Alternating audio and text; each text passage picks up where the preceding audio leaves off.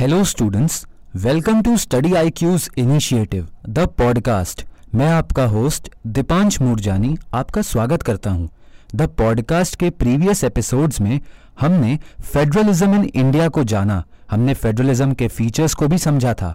तो हमारे नए लिसनर्स अपनी प्रिपरेशन को इजी बनाने के लिए हमारे पुराने एपिसोड्स को सिर्फ़ यूट्यूब पर ही नहीं, बल्कि कुछ ऑडियो स्ट्रीमिंग प्लेटफॉर्म्स पर भी सुन सकते हैं। जैसे Spotify Kuku F Hubhopper Apple podcast Google podcast etcetera आज के एपिसोड में हम सर की गाइडेंस से फेडरलिज्म के इश्यूज़ को समझेंगे। सर इश्यूज़ ऑफ़ फेडरलिज्म को समझने से पहले हम फेडरलिज्म के बारे में कुछ बेसिक इंफॉर्मेशन जानना चाहते हैं। जैसे फेडरलिज्म का आइडिया क्यों इंपॉर्टेंट हो जाता है हमारे कॉन्स्टिट्यूशन के लिए? ये जानना बहुत ज़रूरी है कि इंडियन कॉन्स्टिट्यूशनल मेकर्स ने फेडरलिज्म को ही क्यों चुना। 26 जनवरी 1950 के दिन इंडियन कॉन्स्टिट्यूशन को लागू किया गया। इंडिया जैसी कंट्री के लिए ये एक बहुत बड़ा स्टेप था, क्योंकि हमारे कॉन्स्टिट्यूशन मेकर्स ने ये गोल रखा था कि कॉन्स्टिट्यूशन के माध्यम से इंडिया जस्टिस, इक्वालिटी, लिबर्टी और फ्रेटर्निटी जैसे आइडियाज़ को प्रमोट करेगा। इन आइडियाज़ को प्रमोट करने के पीछे ये रीजन था कि इंडिया में फेडरल स्पिरिट को बढ़ावा मिले, ताकि पावर कभी भी किसी एक जगह कॉन्सेंट्रेटेड ना हो। इंडिया एक डाइवर्स कंट्री है। यहाँ पर सोशली ही नहीं, बल्कि जोग्राफिकली भी हमें बहुत सारे डिविजन्स देखने को मिलते हैं। और इसी डाइवर्सिटी को प्रोटेक्ट और प्रमोट करने के लिए फेडरलिज्म एक बहुत इंपॉर्टेंट थ्रेड हो जाता है। तो फेडरलिज्म ये मैंडेटरी होता है ताकि जो आइडियाज़ हमारे कॉन्स्टिट्यूशन के प्रियम्बल में मेंशनड है, उन्हें गवर्नेंस की सभी लेवल्स में इंक्लूड किया जाए। क्योंकि इंडिया एक फेडरल कंट्री है और फेडरलिज्म में पावर्स को गवर्नमेंट के डिफरेंट लेवल्स में डिवाइड किया जाता है। कॉन्स्टिट्यूशन के सभी प्रोविजंस इंडिया में फेडरल स्पिरिट और आइडियाज़ को स्ट्रेंथन करते हैं। हमारे कॉन्स्टिट्यूशन मेकर्स ने इंडियन पॉपुलेशन की नीड्स को समझा इंडियन टेरिटरी को भी समझा और इस डाइवर्सिटी को केटर करने के लिए उन्होंने ये प्रोविजंस बनाए कि गवर्नमेंट के डिफरेंट लेवल्स के बीच पावर और रिस्पॉन्सिबिलिटीज को डिवाइड किया जाए, ताकि गवर्नेंस को इफ़ेक्टिव बनाया जा सके। जैसे सेंट्रल लेवल पर एक यूनियन गवर्नमेंट बनाई गई और हर स्टेट को एक अलग स्टेट गवर्नमेंट दी गई। लेकिन रिसेंटली ये देखा गया है कि इंडियन फेडरलिज्म में कुछ इश्यूज़ भी सामने आए हैं। उन इश्यूज़ को आज हम डिटेल में डिस्कस करेंगे। सर इश्यूज़ ऑफ़ फेडरलिज्म को समझने से पहले हम ये समझना चाहते हैं कि इंडियन फेडरलिज्म को क्वासी फेडरल क्यों बोला जाता है? इससे रिलेटेड हमारे कॉन्स्टिट्यूशन में क्या प्रोविजंस हैं? इंडियन फेडरलिज्म को क्वासी फेडरल बोला जाता है क्योंकि फेडरल थियरिस्ट आर्ग्यू करते हैं कि इंडिया का कॉन्स्टिट्यूशन फेडरल नहीं, बल्कि क्वासी फेडरल है। सुप्रीम कोर्ट ने Satpal versus State of Punjab and ORS in 1969 के केस में ये माना कि इंडिया क्वासी फेडरल है। ना कि फेडरल या यूनिटरी क्वासी फेडरल का मतलब ये होता है कि यहाँ पर सेंट्रल गवर्नमेंट और स्टेट गवर्नमेंट के बीच डिवीज़न ऑफ़ पावर तो है, लेकिन ये डिस्ट्रीब्यूशन पूरी तरह से इक्विटेबल नहीं है। यानी कि सेंट्रल गवर्नमेंट स्टेट गवर्नमेंट के कंपैरिजन में थोड़ा ज़्यादा पावरफुल भी हो सकता है। अगर हम कॉन्स्टिट्यूशन के बीच के प्रोविजंस की बात करें तो इंडिया में फेडरलिज्म को आर्टिकल 245 से लेके आर्टिकल 254 तक के प्रोविजंस में इंक्लूड किया गया। सेवेंथ शेड्यूल में जो तीन लिस्ट है, जहाँ पर यूनियन स्टेट और कॉन्करेंट लिस्ट होती है, ये दर्शाता है कि इंडिया में पावर्स को गवर्नेंस की हर लेवल पर डिवाइड किया गया है, जहाँ पर सेंट्रल गवर्नमेंट और स्टेट गवर्नमेंट की अपनी अलग अलग सब्जेक्ट्स और रोल्स एंड रिस्पॉन्सिबिलिटीज है, जिन पर वो लॉज बना सकते हैं। फेडरलिज्म के कॉन्टेक्स्ट में आर्टिकल 263 ये प्रोवाइड करता है कि एक इंटर स्टेट काउंसिल बनाई जाए, ताकि स्टेट्स और यूनियन के बीच एक इफ़ेक्टिव ट्रांजिशन ऑफ़ बिज़नेस हो सके, और जो डिस्प्यूट है उन्हें भी रिजॉल्व कर सके। आर्टिकल 280 के तहत फाइनेंस कमीशन को एस्टैब्लिश किया गया, जो यूनियन और स्टेट के बीच फाइनेंशियल रिलेशनशिप्स और टर्म्स एंड कंडीशंस को सिग्निफाई करता है। सर क्या आप हमें किसी कॉन्स्टिट्यूशनल अमेंडमेंट के बारे में बता सकते हैं, जो फेडरलिज्म के कंटेक्स्ट में काफ़ी इंपॉर्टेंट हो? सबसे इंपॉर्टेंट कॉन्स्टिट्यूशनल अमेंडमेंट जो फेडरलिज्म को और ज़्यादा स्ट्रेंथन करता है, वो है seventy third and seventy fourth constitutional amendment इसके थ्रू लोकल सेल्फ गवर्नमेंट के प्रोविजंस को भी ऐड किया गया, ताकि ग्रास रूट लेवल डेमोक्रेसी को और बढ़ावा मिले। इससे फेडरल स्ट्रक्चर्स को ना बल्कि स्ट्रेंथन किया गया बल्कि इफ़ेक्टिव भी बनाया गया। सर देखा जाता है कि इंडिया में कुछ ऐसे इंस्टीट्यूशंस हैं जो फेडरलिज्म की स्पिरिट को प्रमोट भी करते हैं और प्रोटेक्ट भी करते हैं। तो क्या आप उन इंस्टीट्यूशंस के बारे में हमें अवेयर कर सकते हैं? अगर फेडरलिज्म के इंस्टीट्यूशंस की बात की जाए तो प्लानिंग कमीशन को समझना काफ़ी इंपॉर्टेंट हो जाता है। क्योंकि प्लानिंग कमीशन को रिस्पॉन्सिबिलिटी दी गई थी कि वो स्टेट्स के बीच में एक, डेमोक्रेटिक टूल के तहत दोनों के डिस्प्यूट्स को रिजॉल्व करे या दोनों की आइडियाज़ को प्रमोट करे। हालाँकि प्लानिंग कमीशन के एबॉलिशन के बाद नीति आयोग ये काम संभालता है। कुछ और भी इंस्टीट्यूशंस है जैसे inter state tribunals national development council जो यूनियन गवर्नमेंट और स्टेट गवर्नमेंट के बीच एक कंसल्टेशन बॉडी का काम करता है। ये बॉडीज काफ़ी इंपॉर्टेंट हो जाती है डिफरेंट इश्यूज़ को टैकल करने में, जो बेसिकली यूनियन गवर्नमेंट और स्टेट गवर्नमेंट के बीच में कोऑपरेटिव स्पिरिट को प्रमोट करने के लिए ज़रूरी मानी जाती है। और इन बॉडीज के थ्रू डेमोक्रेटिक प्रोसेस से डिस्प्यूट रिजोल्यूशन और दोनों के बीच में एक अच्छा कोऑर्डिनेशन बनाने के लिए ये एक बहुत ही अच्छे माध्यम है। सर स्टूडेंट्स जब फेडरलिज्म को स्टडी करते हैं तो उन्हें बहुत बार ये समझने में कंफ्यूजन होता है कि इंडिया के फेडरलिज्म में कुछ चैलेंजेस सामने आ रहे हैं। तो क्या आप उन चैलेंजेस के बारे में हमें कुछ बता सकते हैं?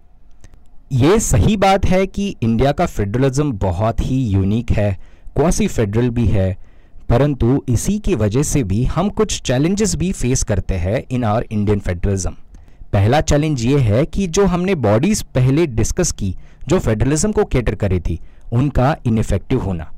प्लानिंग कमीशन को अब हटा दिया गया है और इंटर स्टेट काउंसिल की मीटिंग पिछले सात सालों में सिर्फ़ एक बार हुई है।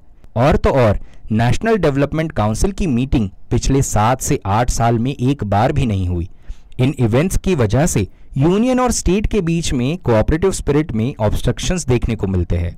और ये इंस्टीट्यूशंस जो डेमोक्रेटिक तरीके से स्टेट और यूनियन के बीच के इश्यूज़ को रिजॉल्व करता था, वो इश्यूज़ अब रिजॉल्व होने के लिए थोड़े से चैलेंजेस होने लगे हैं। नेक्स्ट चैलेंज ये है कि टैक्स रिजिम के अंदर थोड़ी सी सेंट्रलाइज पावर ज़्यादा हुई है।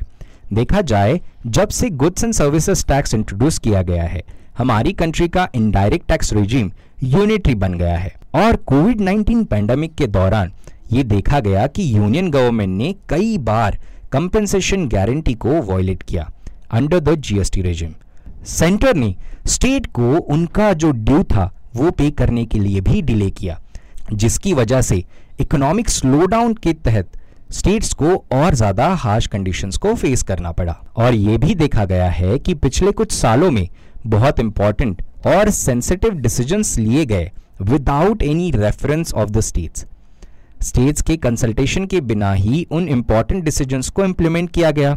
फॉर एग्ज़ाम्पल आर्टिकल 370 को रिमूव करना। हालाँकि ये स्टेप बहुत अच्छी हुई, लेकिन कंसल्टेशन प्रोसेस के अंदर वो स्टेट का कंसिडरेशन नहीं लिया गया। बिना स्टेट लेजिस्लेचर के कंसल्ट किए हुए स्टेप्स को, हालाँकि फेडरलिज्म के अगेंस्ट माना जाता है। हालाँकि पार्लियामेंट ने ऐसे कुछ बाद में एग्रीकल्चरल लॉज को इंट्रोड्यूस किया, जो कि स्टेट लिस्ट का टॉपिक है। उन तीन एग्रीकल्चरल लॉज को बिना स्टेट कंसल्टेशन के बनाने की वजह से यूनियन गवर्नमेंट को रिपील भी करना पड़ा। इन सारी स्टेप्स को स्टेट की ऑटोनॉमी के ऊपर इंक्रोचमेंट की तरह देखा गया। फिर बीएसएफ के जुरिस्डिक्शन को आसाम वेस्ट बंगाल और पंजाब में भी एक्सटेंड किया गया। बिना स्टेट लेजिस्लेचर को कंसल्ट करे। Even implementation of new education policy को भी encroachment of autonomy of state का एक एग्ज़ाम्पल माना जाता है। कोविड 19 की बात करें तो कुछ स्टेट्स ने यह कहा कि सेंट्रल गवर्नमेंट के द्वारा इंपोज किया गया अनप्लैंड नेशनल लॉकडाउन फेडरलिज्म की कैरेक्टरिस्टिक्स को प्रमोट नहीं करता। मोर एवर क्रिटिसिज्म को काउंटर करते हुए गवर्नमेंट्स कई बार एक दूसरे को ब्लेम करते रहे। कई बार सेंट्रल गवर्नमेंट स्टेट गवर्नमेंट को ब्लेम करता रहा और स्टेट गवर्नमेंट सेंट्रल गवर्नमेंट को ब्लेम करता रहा।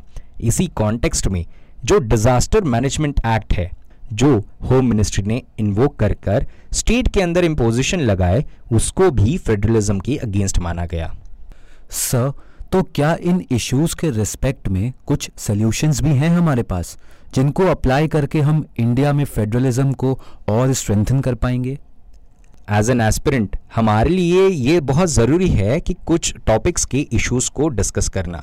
हालाँकि उन इश्यूज़ को डिस्कस और जानने के बाद हमें ये बहुत ज़्यादा इंपॉर्टेंट हो जाता है कि उसके वे फॉरवर्ड्स भी डिस्कस करें। सेंट्रल स्टेट और लोकल गवर्नमेंट्स को ये समझना होगा कि article one of the constitution ये कहता है कि India that is Bharat is a union of state students को ये समझना होगा कि पावर्स के डिवोल्यूशन या डिसेंट्रलाइजेशन इस तरह के सेटअप में काफ़ी नेसेसरी हो जाते हैं। क्योंकि इंडिया को स्टेट का एक यूनियन बताया गया है। यानी कि इंडिया होल्डिंग टुगेदर फेडरलिज्म का एक एग्ज़ाम्पल है। सेंट्रल गवर्नमेंट हो या फिर स्टेट गवर्नमेंट हो, दोनों ही गवर्नमेंट्स को ये समझना होगा कि इंडिया के फेडरल कैरेक्टर को प्रोटेक्ट करना बहुत इंपॉर्टेंट है। इंडियन डेमोक्रेसी के प्रोटेक्शन के लिए सिर्फ़ सेंट्रल और स्टेट गवर्नमेंट्स ही नहीं, बल्कि लोकल गवर्नमेंट्स को भी अपने लेवल पर ट्राई करना होगा। सिटीजन्स की रिक्वायरमेंट को समझकर स्टेट गवर्नमेंट या फिर सेंट्रल गवर्नमेंट तक इंडिविजुअल्स की बात को पहुँचाया जाए, ताकि फेडरल कैरेक्टर और भी मज़बूत हो। नेक्स्ट इंपॉर्टेंट बात है कि इंटर स्टेट रिलेशंस को स्ट्रेंथन करना। बहुत बार सेंट्रल गवर्नमेंट कुछ इश्यूज़ पर स्टेट गवर्नमेंट्स को कंसल्टेशन देती है एडवाइस देती है और स्टेट गवर्नमेंट्स को स्टेट की रिक्वायरमेंट के हिसाब से स्टेट की नीड्स को समझते हुए उन कंसल्टेशंस या फिर एडवाइस पर एक्शन लेना चाहिए। एक्सट्रीम सिचुएशंस आने का वेट ना करते हुए स्टेट गवर्नमेंट्स को खुद भी हर सिचुएशन का एनालिसिस करना चाहिए। कॉन्स्टिट्यूशनल एक्सपर्ट्स और पॉलिटिशियंस भी इस बात को समझ सकते हैं कि इंडियन फेडरलिज्म को बैलेंस करना काफ़ी इंपॉर्टेंट हो जाता है। हमारे फेडरलिज्म के जितने भी पिलर्स है, चाहे वो सेंट्रल गवर्नमेंट हो स्टेट गवर्नमेंट हो, या फिर लोकल गवर्नमेंट्स हो, उन्हें कंफ्यूजन और डिसएग्रीमेंट को दूर करते हुए प्रॉपर कोऑपरेशन के साथ वर्क करना चाहिए। अब हम कुछ इंप्रूवमेंट्स और वे फॉरवर्ड्स में इंस्टीट्यूशंस के बारे में बात करेंगे। हर इंस्टीट्यूशन का प्रॉपर यूटिलाइजेशन होना बहुत ज़रूरी है। चाहे वो इंटरस्टेट काउंसिल हो या फिर नेशनल डेवलपमेंट काउंसिल हो इंडियन फेडरलिज्म कभी भी वीक ना हो। इसको इंश्योर करना इन इंस्टीट्यूशनल बॉडीज का भी बहुत अहम रोल होता है। देखा जाए तो ये जो डिफंक्ट हुए हुए इंस्टीट्यूशंस है, उनको एक प्रॉपर फंक्शनिंग मशीनरी की तरह यूज़ करना चाहिए। और डिफरेंट डिफरेंट स्टेट्स को ये समझना चाहिए कि सिर्फ़ क्राइसिस के टाइम पर इन इंस्टीट्यूशंस को एक्सेस नहीं करना चाहिए, बल्कि इन इंस्टीट्यूशंस को रेगुलर बेसिस पे चीफ मिनिस्टर्स अपने अपने स्टेट्स को रिप्रेजेंट करते हुए एक्सेस करें, ताकि ना सिर्फ़ क्राइसिस को सॉल्व करे, बल्कि ये दोनों एक साथ कोऑपरेटिव फेडरलिज्म को भी प्रमोट करे। Sir thank you for giving us the information dear listeners आज के पॉडकास्ट को हम यहीं पर कंक्लूड करेंगे। नेक्स्ट एपिसोड में एक नए टॉपिक के साथ हम फिर से आपसे कनेक्ट करते हैं। तब तक आप स्टडी आईक्यू के साथ बने रहिए एंड कीप स्टडिंग आप study I Q presents the podcast को कुछ ऑडियो स्ट्रीमिंग प्लेटफॉर्म्स पर भी सुन सकते हैं। जैसे Spotify Hubhopper Apple podcast Google podcast etcetera links को कमेंट सेक्शन में पिन किया गया है। Thank you